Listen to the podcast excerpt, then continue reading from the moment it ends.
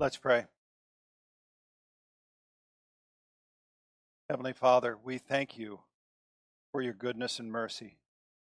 We thank you for your word. Lead us on this morning. Take us by the heart and fill us with your love, your grace, your mercy, so that we may praise Jesus evermore. And in Jesus' name we pray. Amen. So last week we covered the first three of the Beatitudes. Blessed are the poor in spirit, for theirs is the kingdom of heaven. Blessed are those who mourn, for they shall be comforted.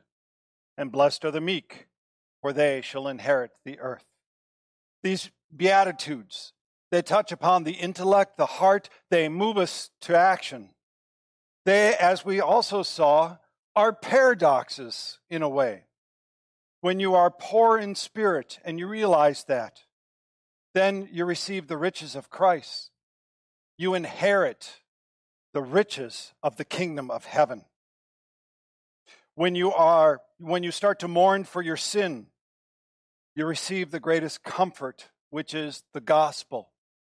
And in the gospel, you are restored, you are healed, you are brought back to life. And the meek, this is not the, what the world thinks of as meek, as timid. But when you are meek, you actually have your heart set on the Lord. And even though the world might see you as mild or timid, you are actually stronger than anyone, for you are standing firm in Him and Him alone.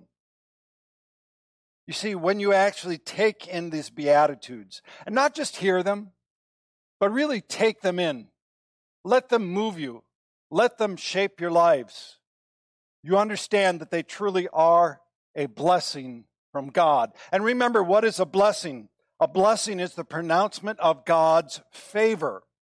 It is the pronouncement of God's grace upon you, that you receive God's love, His grace and mercy from the Father, that in the Son, you have his love and you are redeemed, and you have the assurance of the favor of the Holy Spirit, and in communion with the Holy Spirit.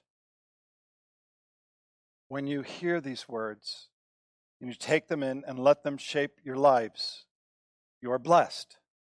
You have God's favor. So let us receive more of God's favor this morning as we go into the other three, the next three Beatitudes. And we begin with this Blessed are those who hunger and thirst for righteousness, for they shall be satisfied. Now, righteousness is not a word that you hear very much outside of church, is it? And if you do hear it outside of church, it's often said in a derogatory manner. Oh, you think you're so high and mighty. You're so righteous, aren't you? On a lower level, people might just say, oh, you're just a goody two shoes, something like that. But righteousness is a very important word. If we take a look at Scripture and you include not only the word, but even the root of the word, it is seen over 700 times throughout Scripture. So, what does righteousness actually mean? So, from the Old Testament, it has its root in straightness, or as opposed to crookedness. As a ruler is straight and you would measure things by the ruler, you would measure how things are straight by righteousness. But it's more than just straight. It includes and is really about the sense of what is morally right. What is the morally correct thing to do? Or, in simple terms, what uh, it says to do what is right and good and proper. And if you think about it, righteousness is what holds us together. Because righteousness tells us how to interact with each other. It tells us what is to be right and good and true. And so righteousness is actually what is to hold our society together, our families together, our relationships together. Without righteousness, everything falls apart. And you can see that in our society right now. Right now, more than anything, I think we're in the book of Judges because at the very end of the book of Judges, it says everybody did what was right in their own eyes. And you can see that when everybody does what is right in their own eyes, the fabric of relationships, of families, of societies, of nation falls apart. For goodness sake, we have people who say that men can become pregnant. Really? And it's to the point now where people can't even define what a woman is. That was in the news recently, right? Can't even define what a woman is. This is where everybody does what is right and thinks what is right in their own eyes. Everything falls apart. So the question is where do you find the standard, the unchanging standard of what is true and right and proper and does not change? The only where, only place, the only person you can find that is God. God, by his very nature, is righteous. And thus, he and he alone is the foundation of all that is good and true and proper. Let me say that again because this is very important because this is a message that has been lost in our culture. God, by his very nature, is righteous, and thus is the foundation of all that is right and good. What does it say about God in Scripture? Well, in the Old Testament, Second Chronicles, it says, then the princes of Israel and the king humbled themselves and said, The Lord is righteous. Psalm 89, verse 14 through 16. Righteousness and justice are the foundation of your throne. Steadfast love and faithfulness go before you. Blessed are the people who know the festal shout, who walk, O Lord, in the light of your face, who exalt in your name all day and in your righteousness, and your righteousness are exalted. And by the way, from our uh, our call to worship this, morning from Psalm 7, it says, I will give to the Lord thanks due to his righteousness. The Lord God is righteous, and apart from God, there is no true righteousness. It's either God's way or it's a free for all. And there's no in between on that. So, God's righteousness. This beatitude says, Blessed are those who hunger and thirst for the righteousness. We cannot earn God's righteousness. We cannot be good enough to somehow grasp it and say, I have attained righteousness. The righteousness we receive from God is through faith in his son Jesus. As we sang in the song, Nothing but the blood of Jesus. When we receive Jesus as Lord and Savior, God declares us righteous. He says, Because of his mercy and grace, you are saved, you are redeemed, you are made righteous. It says this in 2 Corinthians chapter 5 for our sake, he made him, that is Jesus, he made him to be sin who knew no sin, so that in him we might become the righteousness of God. This is what we should hunger and thirst for. We should thirst for Christ Jesus. But this is not a one time hunger and thirst. If you take a look at the actual language, the actual language would be more like this Blessed are they who continually hunger and thirst for righteousness. You see, Jesus isn't talking to people about a one and done sort of thing, or taking a little bit of sip, or just taking a little bit of nibble, you know, just a little snack. He's saying those who continually hunger and thirst, those who crave for righteousness. Now, I told this uh, once a while ago, but we have a lot of new people. So here's an example. This is uh, many years ago from a church, and it's uh, Pastor D.A. Torrey. He wrote this. He said he received a note from a lady during a church evening service. And the note read Is there any place where I can find satisfaction for my soul? I've been looking for it everywhere. I've sought it in wealth, but have not found it. I have sought it in society, but I have not found it. I've sought it in the pleasure of this world, but have not found it. I've sought it in study, but have not found it. I sought it in art, but have not found it. I have been seeking it in travel. I've just returned from a tour around the world and seeking for satisfaction of my heart, but have not found it. Can you tell me where I can find it? Now, this note was unsigned. And he read it during that evening service and replied, Yes, I can tell this lady where she can find satisfaction for her soul this very night. She can find it in Jesus.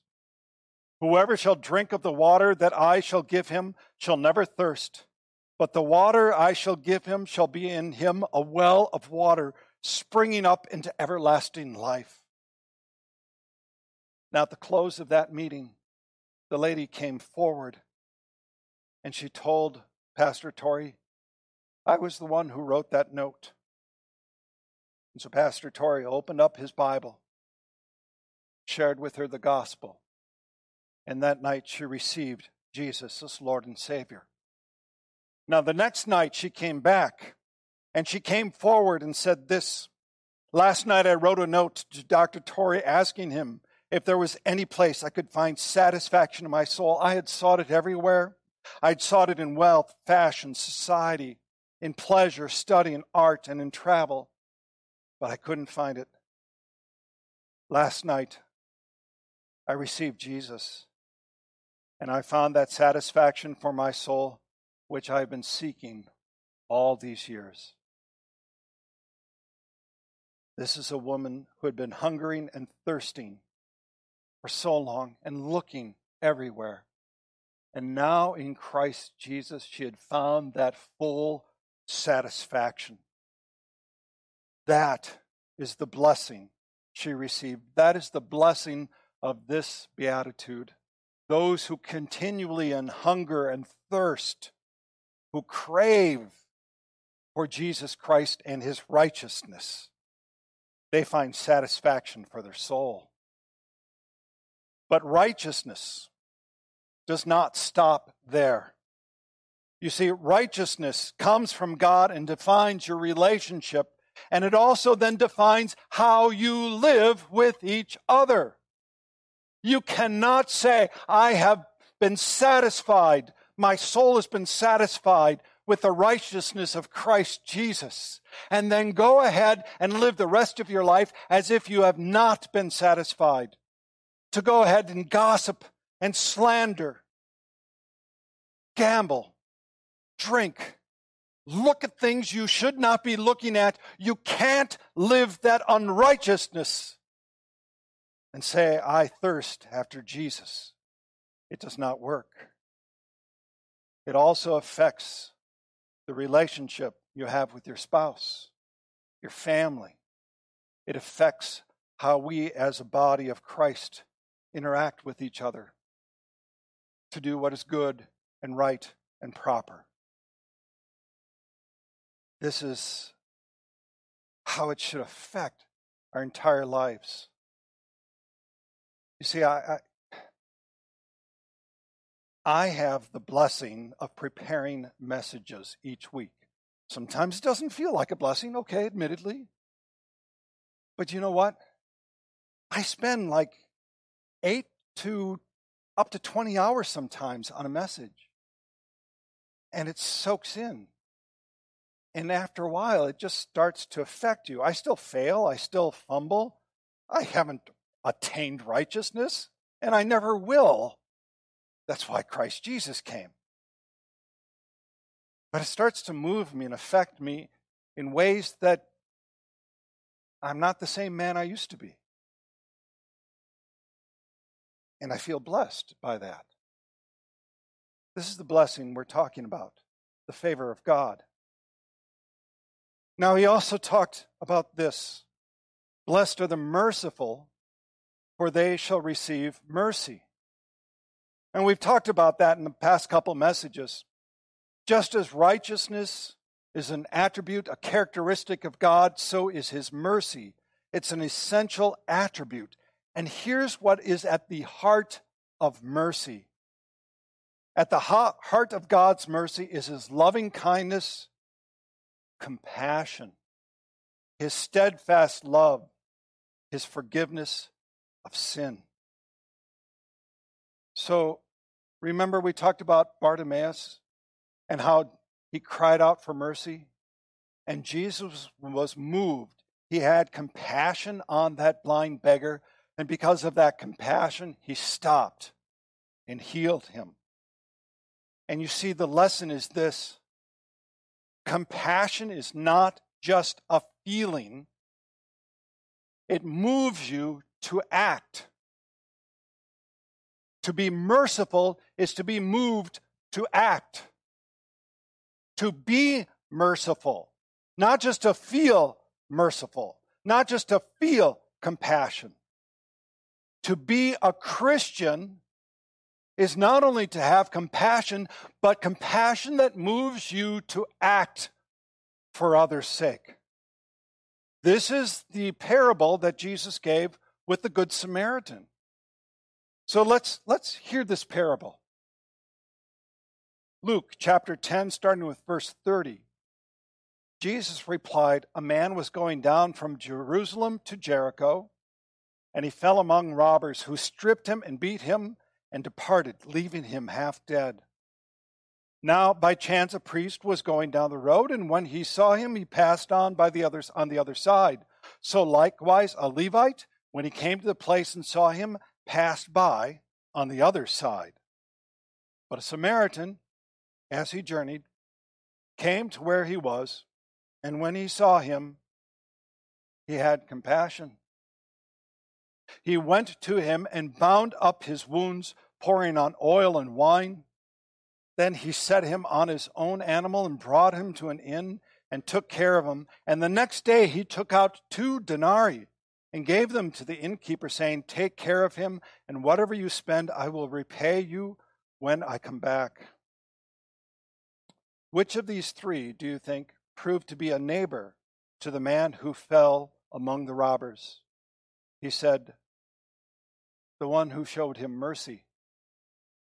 And Jesus said to him, You go, do likewise. To be merciful, to be a follower of Christ Jesus, is to have a compassion that acts. You see, to be merciful is to have the love of God in you. John wrote about this. First John chapter 3, but if anyone has the world's but if anyone has the world's goods and sees his brother in need, yet closes his heart against him, how does the love of God abide in him? You must have a love of God and a love, therefore, of others. And to be merciful is to give yourself of yourself to another. Now, this could be in goods, in material things, it could be helping out with money. I mean, sometimes that's needed, without doubt.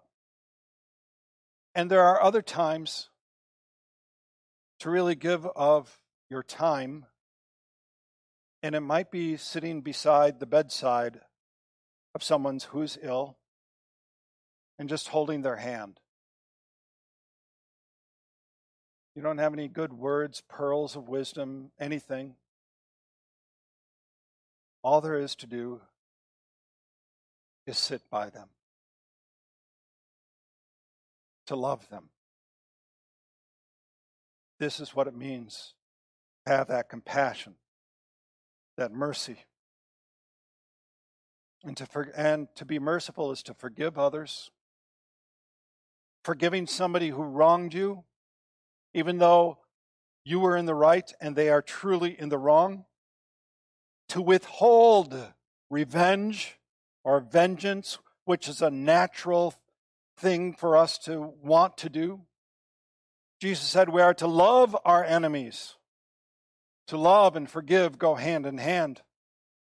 As one person put it, the merciful person remembers his own sin and God's mercy to him. He understands the weakness of others and he forgives. I came across a story of a, of a pastor a number of years ago who, who was in London. And he recalled that it was Christmas time in his home, and one time he had a, a guest come a couple of days early. And the guest saw him sending off the last of the Christmas cards. And he was startled to see a certain name addressed. This guest was startled to see that the pastor was writing a Christmas card to this certain person. And so this guest said, Surely you are not sending a greeting card to him. Pastor said, Why not? But you remember, said the guest, 18 months ago. And the pastor said, I remembered. I remembered then the thing that this man had publicly said about me. But I also remembered at that time, with God's help, to forget. And God made me forget. So I sent the card. God, in Christ Jesus, forgets our sin. It says this in Psalm 103 For as high as the heavens are above the earth, so great is his steadfast love to those who fear him. As far as the east is from the west, so far does he remove our transgressions from us. As a father, he shows compassion to his children. So the Lord shows compassion to those who fear him. See, when being merciful pervades your life, you receive blessings in so, so many ways. And now we come to the third one Blessed are the pure in heart, for they shall see God. So when you thirst for his righteousness, and you hunger for that, and you set your heart and are filled by compassion and mercy, and you have that single mindedness of following God, do you know what happens? Your heart is purified. You have less and less of that old nature and more and more of the love, the grace, the mercy of Christ Jesus. Your heart is purified when you have that single mindedness. So, to be pure in heart is to set your heart upon God's righteousness and mercy with that single mindedness. And this is not just about outward appearance, it is about the inward of the whole person. This is not about the form of being religious. Because there are many people who are religious and they go to church, but they still have not been sanctified. They have not been purified in their heart. Jesus talked about this quite a bit with the Pharisees. This is what he said to the Pharisees. He said, Woe to you, scribes and Pharisees, hypocrites! For you clean the outside of your cup and the plate, but the inside they are full of greed and self indulgence. You blind Pharisees, first clean the inside of the cup and plate, that the outside also may be clean. Woe to you, scribes and Pharisees, hypocrites! For you are like whitewashed tombs, which outwardly appear beautiful, but within are full of dead people's bones and uncleanliness. So you are outwardly, so you also outwardly appear righteous to others, but within you are full of hypocrisy and lawlessness. He was harsh with them. And he should be, and we should hear those harsh words for any of us who think that because we have the form of religion, we are pure of heart. Now let's be clear. Just as with righteousness, the only one who is perfectly pure in heart is God Himself. He is the standard of righteousness. He is the standard of mercy. Mercy from Him flows righteousness. From Him flows mercy. He is pure. And so we cannot grasp pure of heart. But when we have that single mindedness, you start to see God in a way that you have never seen God before. I think of Bartimaeus, the blind beggar whose eyes were opened, right? Been blind forever. And now his eyes were open. And do you know probably what the first thing he saw? The face of God. He saw Christ Jesus. And when you follow Christ Jesus with that single mindedness. Even though you stumble, even though I stumble and fail and fall, we confess our sins, we receive His forgiveness, we stand and we see God more clearly throughout life. And this is a blessing. This is the blessing. So, what does it mean to be pure in heart? Is to have a sin- sincere faith one without hypocrisy, wickedness, or de- deceit. Paul wrote this in 1 Timothy. The aim of our charge is love that issues from a pure heart and a good conscience and a sincere faith. To be pure in heart is to avoid the things that defile you, rather, pursue the things of God. He also wrote this to Timothy. So flee youthful passions and pursue righteousness, faith, love, and peace along with those who call on the Lord from a pure heart. Just as with righteousness, you can't say, I'm pursuing God, and then go to all those youthful passions that are not of God. To be pure in heart is to follow and be purified by God's word. Peter wrote this having purified your soul by obedience to the truth for a sincerely brotherly love Love one another earnestly from a pure heart. And then finally, to be of pure heart is to continually being filled by the heart of Jesus each day. Each day. It's not like you get to fill up once on Sunday and then go your way. It is each and every single day. This is why Paul could write in Galatians I have been crucified with Christ.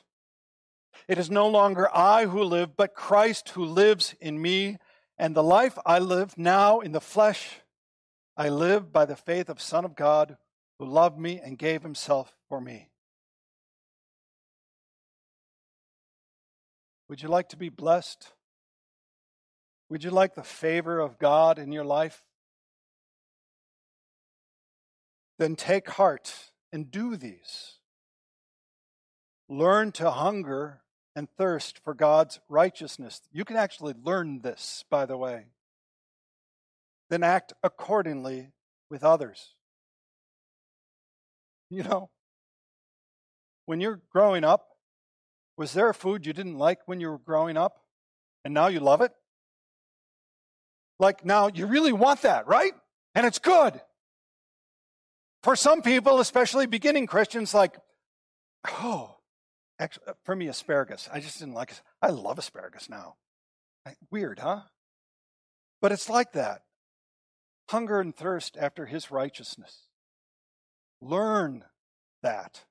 And then also practice this. Be merciful and compassionate. Compassionate with someone this week. And again, it could just be sitting with them.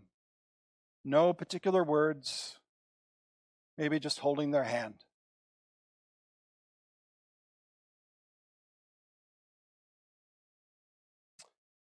To be pure in heart, be immersed in God's word. I would encourage you just to read the Gospel of Matthew. Doesn't take that long. Read the Gospel of Matthew this week and then be filled with the heart of Christ Jesus.